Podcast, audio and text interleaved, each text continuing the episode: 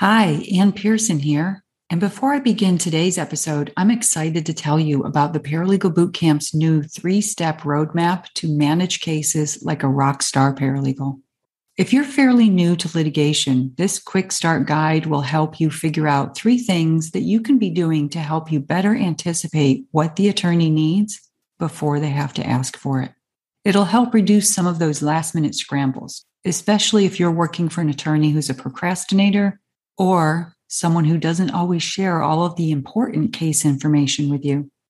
I put this three-step roadmap into a downloadable P D F for you, and it's completely free.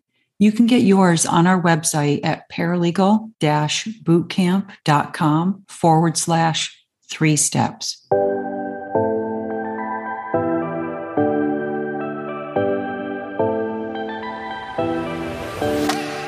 Hi there, you're listening to the Paralegals on Fire podcast show, where you'll be getting tips and actionable strategies that you can use right now to fast track your paralegal career. I'm your host, Ann Pearson, former paralegal and paralegal manager who left big law in the concrete jungle to start my own company, the Paralegal Bootcamp, where we give online courses that help paralegals make more money, increase their job security, and cut out the learning curve. All right, let's jump right into today's episode.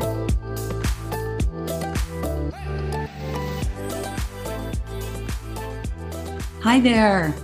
It's our final episode of the year. I'm so excited. I can't believe we're going to be in twenty twenty-two in just a few days, or maybe we already are by the time you're listening to this episode. So I know for many paralegals and other legal professionals, the end of the year is a time when you do some self-reflection and maybe some self-assessment. How did your year go? Did you get a good raise and a nice bonus? I know many places have moved away from doing performance reviews at the end of the year because it's around the holidays, which I think is a good idea. But I've also heard from many of you who still have your annual performance review meetings and evaluations at the end of the year. So I thought this would be a good time to talk about performance reviews today. Even if you don't have a formal performance review at your firm, and many don't, especially if you're in a small firm, even so, you'll get a lot from this episode. Let's start with a change in mindset. Instead of a performance review or performance evaluation, I like to call them career development opportunities. Instead of looking at it and dreading it and thinking, ugh, this is the time of the year when they tell me everything I did wrong and why I'm only getting a two percent raise. Instead of dreading it, let's look forward to it as our time of the year to do some self-reflection. And more importantly, let's make a plan for next year on what we're going to do differently to change that performance review into a career development opportunity. So that's actionable strategy number one. Call it a career development opportunity. Even if your employer still calls it a performance evaluation, in your mind, let's call it a career development opportunity. Next, instead of looking at it like this meeting or the evaluation time of the year is a one-way street, or that you're just an observer, become an active participant in this process. This is your career. This is not a nine to five job.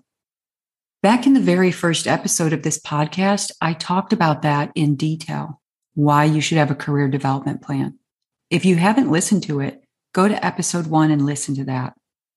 So how do you become an active participant? Be prepared for that meeting. That's actionable strategy number two.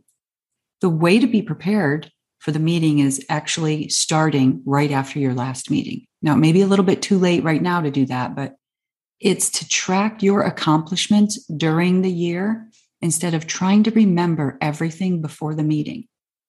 I recommend saving all those emails and voicemails in one folder. You know, those kudos emails and voicemails, the ones from the client to you or the attorney thanking you for a great job on that project, the voicemail from your attorney thanking you for working all weekend, getting that transaction closed. Save those throughout the year because you're not going to remember them all, especially if they happened early in the year and your meeting doesn't happen until December. What else could be in that folder? Let's call it a brag folder. Things like courses you've taken, courses you've taught, projects on other teams that you've pitched in to help, in-house training that you've attended or taught. Now let's take that one step further and every year, Put those into an ongoing career journal for when you want to update your resume. Some employers have self-evaluations as part of the process. If yours does, then that's the opportunity to pull out that brag journal and start writing that stuff down onto the self-evaluation form. Back in the day when I was a paralegal manager, the firm had the paralegals complete a self-evaluation form that was the exact same evaluation form that the attorneys were using to evaluate the paralegals. It was like ten pages of questions. Truth be told, I think it was an utter waste of time to make them do that. What I would have preferred was just a few long-form questions so that they could actually do some self-reflection. Questions you might want to ask yourself, like, what went well this year? What could I have done better this year? Did I achieve the goals that I set for myself last year? If not, why not? What goals am I setting for myself this year? And how do I plan to accomplish those goals? These are questions you can ask yourself, regardless of whether or not your employer has a formal review process or a self-evaluation form. And if you do have a formal process, when you answer those questions honestly, they make for really good talking points for you to bring into that meeting with your supervisor. Imagine how productive of a conversation you'd be having if you were prepared to talk to your supervisor about how your year actually was, your accomplishments, accomplishments that they might not know about, what your plan is to improve your weaknesses. So number two, prepare yourself for that meeting, even if there isn't a formal meeting. All right, now we're heading into the meeting. First, have an open mind and be willing to consider that you might not be perfect. None of us are. You have to be open to constructive criticism. I know everyone says that, but in order to do that, you have to make sure that you don't have a defensive attitude, or you won't hear that criticism as constructive. You'll view it as an attack on you personally. So let's say there is some criticism, something that someone thinks you could improve on. If something is said, especially if it blindsides you, rather than immediately blurting something out, take a deep breath, get clarity on the criticism, and maybe ask, can they give you a specific example of what the attorney means by that? Does the manager have any suggestions on what you can do to improve in that area or how to handle it better next time? Or you could respond and say, I had no idea that was coming. Could I have some time to digest what was just said and set a follow-up meeting to discuss this further? All right. Number three, then, actionable strategy number three, if possible, get a copy of your performance evaluations in advance of that meeting with your supervisor. That way, you have time to digest the information. Maybe that's not the normal where you work, but it can't hurt to ask. I can tell you, it used to bother me when I was a paralegal manager. That wasn't the protocol, and I hated it. I was told this is how we have to do it. It's the way it's done with the rest of the staff. So this is how you have to do it with the paralegals. And that was schedule the meeting. The paralegal shows up and for the first time is seeing and hearing what their attorneys had to say in their performance evaluation forms. So what I did was, if there was ever a really low rating in any area for anyone, and it was something that was never brought to my attention throughout the year, then I would go talk to that attorney. And I would ask, have you talked to this paralegal about this? And if their answer was no, I would ask them for specific examples of why they would give that low of a rating in that area. And of course, that was in addition to reminding the attorney that they can't just wait until the end of the year and bash someone in a written performance review. If they don't want to handle it throughout the year, then they have to bring it to me. It's just not fair to the paralegal not to give feedback throughout the year, to give them an opportunity to improve. Now, that being said, and if you listened to episode one, you'll recall this. I believe it was in episode one when I talked about how, you know, throughout the year to develop your career, you should be asking the attorneys what they think of your work. Is there anything you can improve on to better support them? Regularly ask them throughout the year instead of waiting for that evaluation form. Okay, I'll get off the soapbox now. Back to getting a copy of it in advance of the meeting. So you get a copy of it, Go through it and highlight any of the areas that you received less than optimal. And before getting defensive, take the time to truly ask yourself, could I do better in those areas? All right, finally, all right, it's that time of the year when everyone's looking forward into the next year and setting goals, resolutions. There will probably be a couple hundred podcast episodes out there about that topic. So I'm not going to spend too much time on this because there will be plenty of other more in-depth goal-setting episodes out there, but I do want to give you a few tips.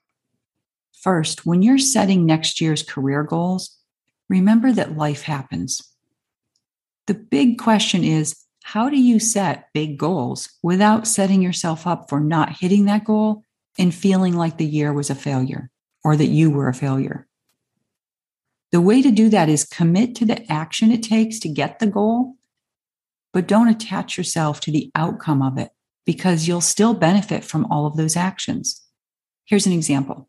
Let's say you're a litigation paralegal who wants to set a goal next year to get your A C E D S certification. So you take some e-discovery courses, you get involved at a deeper level on your e-discovery projects. Maybe you start attending the local Women in e-discovery meetings, which aren't limited to just women attending, by the way.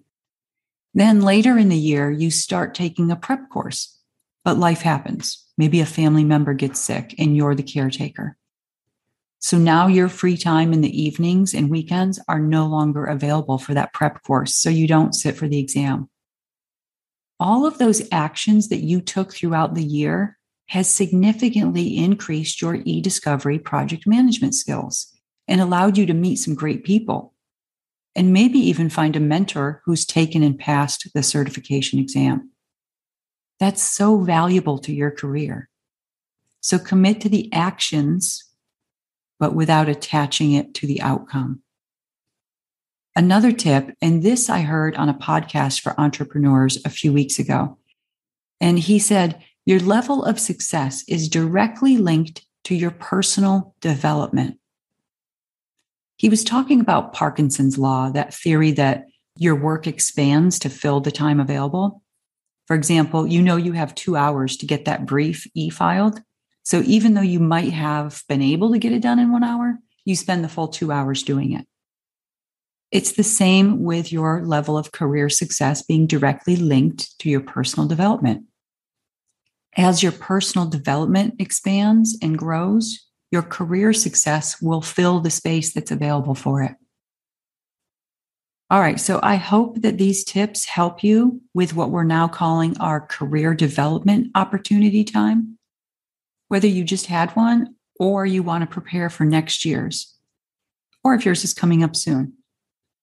I also want to tell you about next week's episode. We're kicking off the new year with some insight from a paralegal manager who's also the author of a book. So we're going to start the year off with some mindset stuff that you're going to love. And before I close out this episode, I want to wish each and every one of you the happiest new year. A new year that brings you all of your dreams. I've got a bunch of great topics already planned for episodes coming up in twenty twenty-two, so I hope you'll join me back here every Tuesday. And I'd like to give a shout out to two people who are behind the scenes here, working so hard and who I couldn't do this without. Darlene, my podcast manager, and Heather, my rock star assistant. Happy New Year. I really couldn't do this without you. And to everyone else, here's to a great twenty twenty-two. Bye for now.